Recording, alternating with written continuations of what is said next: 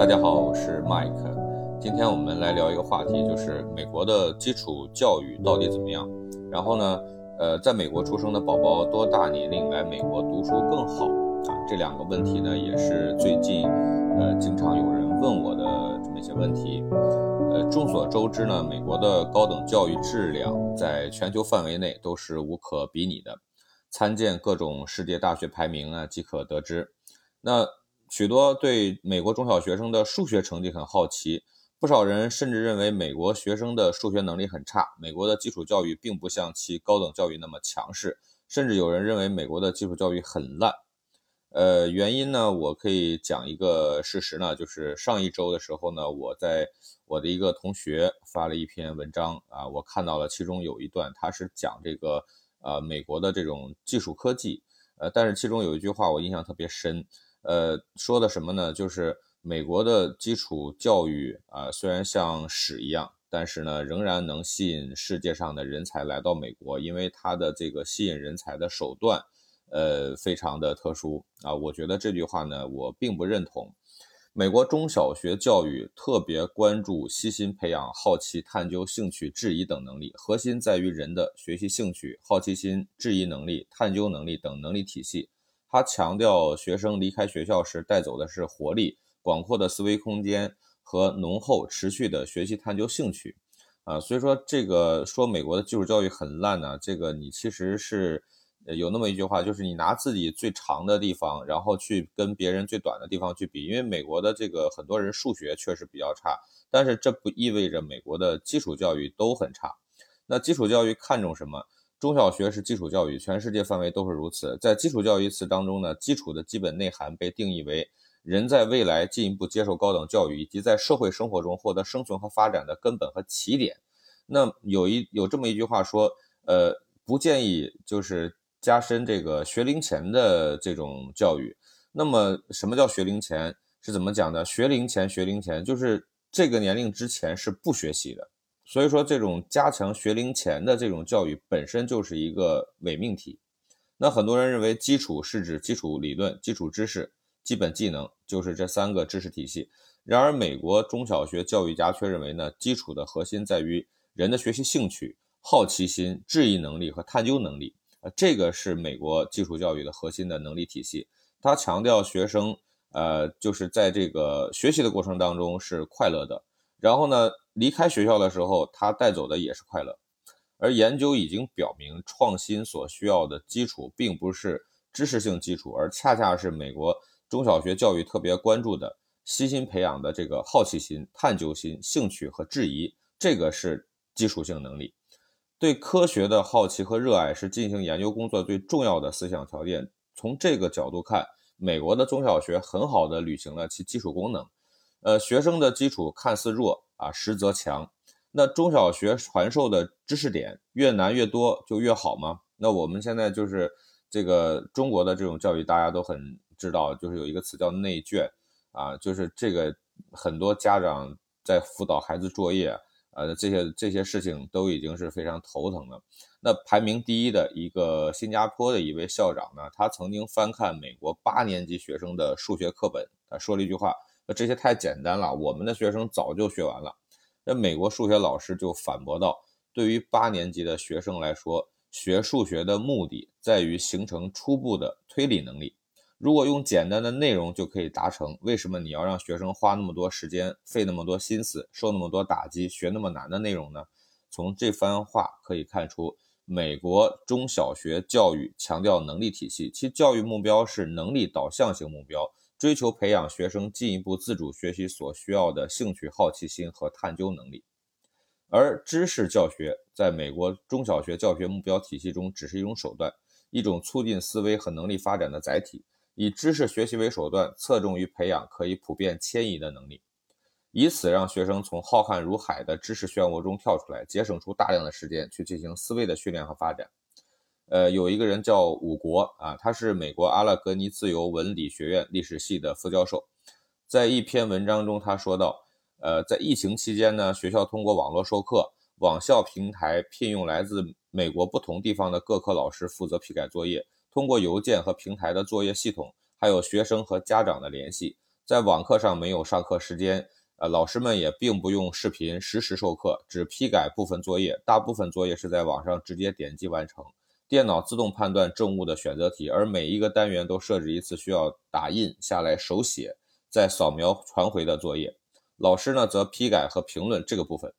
这个平台还设有各科在线辅导和顾客服务。总体看来，这种学习方式近似于自学啊，就是我们小时候讲的这种自习啊，在线解题测验和远程辅导还有沟通的结合，因此呢，它也需要父母的这种积极的监督和督导。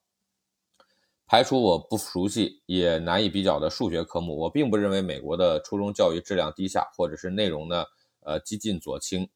也不认为就比比不上中国的国内基础教育啊，在疫情疫情之前的学校教育中，也从来没有听孩子说老师有任何偏离主流价值观的具体言论，但他确实学到了多元和包容的根本精神。相反的，美国的基础教育内容和思维训练是值得国内华人父母借鉴的。有人发出为何美国的基础教育一团糟，高等教育发达的疑问，在我看来，这个矛盾并不存在，因为即使从逻辑上说，一个国家也不可能有毫无根基、空中楼阁的优质高等教育。另外，基础教育质量大概也不能只靠数学教育的难度来衡量啊，这个就是这个历史系的副教授讲的这么一句话。那有一位知名的学者评价美国的基础教育是这么说的：，呃，抨击美国基础教育的做法，只是为了让自己啊披一块遮羞布而已。从接触到的资料来看，美国中小学的写作、分析、阅读很强，数学只是没有刷太多题而已。国内许多人都欣赏美国学生的学识、逻辑和语言能力，为何？都这么认为，简单的美国基础教育却最终垄断了诺贝尔奖呢？那么简单的美国基础教育，为何让到了大学却那么厉害，成为全球难以企及的精英学校？美国中小学教育，尤其是公立中小学教育，跟中国相比，其实并不怎样。同一个年级比较，中国学生的基础知识和解题能力，平均来说，明显比美国学生好很多。那斯坦福大学的博士曾经做过一个对比的研究，发现二十三名随机调查的美国小学老师。没人做得出鸡兔同笼的题目，而五十六名中国小学老师全部都做对了。另外呢，对于除以二分之一的数学概念，没有任何一个参与研究的美国小学老师知道是什么意思。但是所有的中国小学老师都回答正确。那教师如此，学生的水平可想而知。于是呢，很多中国人百思不得其解：为什么美国的大学那么牛？为什么美国无论是科技还是人文的创新都始终处于全球领先的地位？为什么美国基本垄断了每年诺贝尔奖？美国人他不相信不落后于终点，中国人信奉不能输在起点。美国家长基本不怎么管学生的小学和初中教育，放学以后及周末，学生们参加各种体育活动啊，踢足球啊，打篮球啊，打网球、高尔夫球、滑雪、滑板。中国的家长拼命的拔苗助长，业余时间不是在补课，就是在补课的路上。结果在学前班、小学、初中教了很多学生接受不了的东西，长大会全忘了啊！你可以自己想想，是不是这么一个道理？等于是你学了很多没用的东西，还让孩子们变得不那么快乐。美国和中国真正拉开教育的差距呢？呃，其实是始于高中。那在以下几点呢，中美差距都渐渐拉开了。第一个就是学制的差异，大部分美国高中阶段是九到十二年级，有四年的学习时间；中国的高中阶段其实只有两年，第三年要准备高考，基本上就没有时间学新知识了。我记得我在上高中的时候，呃，我当时还在国内上的是一个所谓的。当地的重点高中，那么高一的时候其实就已经学完了所有高中的课程，然后高二和高三基本上都是在备战高考。然后第二点就是课程的差异，美国高中是学分制，因此可以开出比中国高中多得多的必修课和选修课。美国的一个普通高中都能开出上百门的课，跟一所小型的大学差不多，这一点中国大部分高中都没有办法相比。第三点呢，就是老师的差异。美国的高中因为要开大学的课程，对老师要求就比较高。美国的高中老师很多都是硕士学位、博士学位的也不少。美国的教师执照课程跟中国不一样，中国读师范毕业四年本科能考到教师资格证就能当老师，但是美国人要当老师，无论拥有何种学位，一律要读两年的教师执照课程，要考进去读，读完了还得考出来。同时呢，因为美国的大学严出，因此美国的正规大学出来的博士、硕士水平都很高。第四点就是科目的差异。美国的高中可以开相当于大学一年级或者二年级的公共课程度的科目，中国的高中基本上是不会开大学程度的课的。因为美国的高中可以开出很多高程度课程，而且很多是得到资金雄厚的科研机构、政府机构或者是商业机构支持，因此美国高中的配置跟设备很可能连中国的一些大学都望尘莫及。比如美国学校的生物技术课的设备，学生们可以检测市场上哪些食物是用转基因生物原料啊，这些实验去得到学校和教授大力支持。这样的实验在中国的大部分高中甚至大学都是很难实现的。另外呢，美国的大学、科研机构、医院，还有政府机构、商业机构都有专门的部门，负责协调高中生的课外社会实践和科研活动。因此，美国的高中生可以到大学上课，拿大学的学分，可以到科研机构跟科学家一起做研究，也可以到各级政府机构去当官员的助理、议员的秘书、民选官员的竞选团队义工。在教育董事会、州或者县市的教育局的决策机构里面，也有学生委员，可以参与公立教育的最高决策。通过这样的实践活动，高中生们逐渐建立起了自己的兴趣点以及将来努力的方向。那么再看大学教育，耶鲁大学前任校长理查德·莱文曾经说：“如果一个学生从耶鲁大学毕业后，居然拥有了某种很专业的知识和技能，这是耶鲁教育最大的失败。大学的教育的目的是为了培养具有健全的道德和审美修养，又对人生、世界以及大自然有反思和好奇的知识精英。”在莱文看来。教育的初期应该是培养学生对于探索和发现世界的好奇心和行动力，鼓励社交、理解责任感的意义。而本科教育的核心则是通识，是培养学生批判性的独立思考的能力，并为终身学习打下基础。呃，这个反正在我的这个从小的接受的教育里边，这个是不存在的。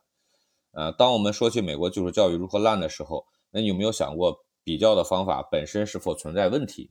两种教育体系衡量的东西呢，完全都不一样。我们在讨论基础或者基本功的时候，我们是拿自己的长处，你比如说背这个算术口诀表的能力去做狭隘的衡量。我们并没有对全部培养的知识、能力、态度分门别类，逐一对照衡量，从而做出更为合理的分辨。用美国人话来讲，你不能拿橘子跟苹果比。如果分项比拼的话呢？我发现美国人基础教育过硬的地方真的是很多，在阅读的起点教学上，美国中小学生远远超过了其他国家。不仅阅读上手美国更快一些，在各个年级的阅读教学上，中国小学生也严重营养不良，过于依靠教材教辅材料。那我们为何不要继续学？呃，鲁迅篇章吵得不可开交的时候，美国的小学生正在抱着一本很厚的书在啃。那学校严格要求每天晚上花二十分钟读闲书。暑假期间呢，家长提着袋子从这个公共图书馆借大量的图书给大给给孩子看。那中国小学教材内容很幼稚，小猫钓鱼、司马光砸缸之类的内容非常非常多啊，好像这个孩子的心智上无法成长。我曾经在中国的小区里就经常听到爷爷奶奶带着孩子听啊，爸爸的爸爸叫爷爷这样的儿歌，以至于到了六七岁，心智跟美国的孩子比差距非常大。美国的五岁孩子就可以说出来，treat others what you want to be treated，翻译过来就是己所不欲，勿施于人。我问了很多国内的朋友，中国五岁的孩子几乎没有这样的理解能力。中国学生在应试的压力下，阅读被学校、被商家、被家长围剿，读书甚少，见识狭隘，让人担忧。我经常听人，包括美国人自己，嘲笑美国人地理知识非常差。二零零八年俄罗斯攻打格鲁吉亚的时候，美国哲加亚州的人说。啊，是从佛罗里达打过来的吗？但是大家要知道，啊，这些说法是以自嘲居多。不信你让两个孩子评价一下国际国内大事，你试试看。美国幼儿园的孩子就已经开始学习美国五十个州在哪里，哥伦布发现新大陆，南极、北极都有什么动物生存，虎鲸是如何在大海生活的这些知识。你如果问问中国的学生，五十六个民族、五十六枝花都有哪些？我估计大学生都回答不出来。当然了，美国学生知识上。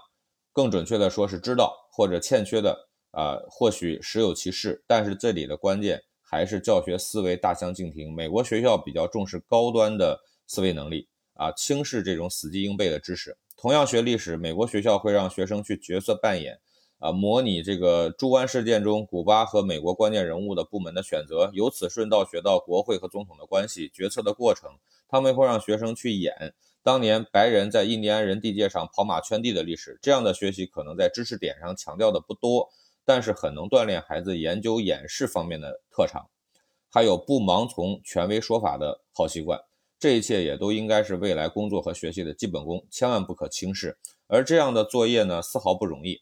小孩从小要学会独立做研究，或者主动去调用身边的各种资源。过去常说美国中小学有多简单的说法，一点根据都没有。美国的小学就开始学习如何去质疑权威，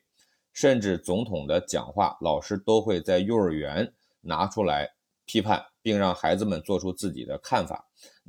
那么我们现在呢，就来回答刚才这个题目上说的这个问题。美宝就是在美国出生的宝宝啊，有的是前几年赴美生子，还有一些就是，比如说我的客人在美国代孕出生的孩子。那他很多小的时候是在中国生活，家长呢根据自己的情况选择在美宝多大的时候来美国读书。我们也经常接到这样的一个询问和咨询。那我认为呢，作为在中国和美国长期生活的经验来看，越小越好。文化的不同，思维模式的不同，导致在孩子很小的学习习惯的养成。那么你如果将来想让你的孩子长期在美国生活和工作的话呢，那你来美国肯定是越早越好。综上所述，美国的基础教育看起来很烂啊，实则受益无穷。那么，让孩子早点来美国生活学习，无论是在生活方面的认知，还是学习思维的养成，都是利大于弊。如果你在中美教育方面有什么不同的见解，欢迎跟我取得联系交流。我们今天就讲到这儿，谢谢。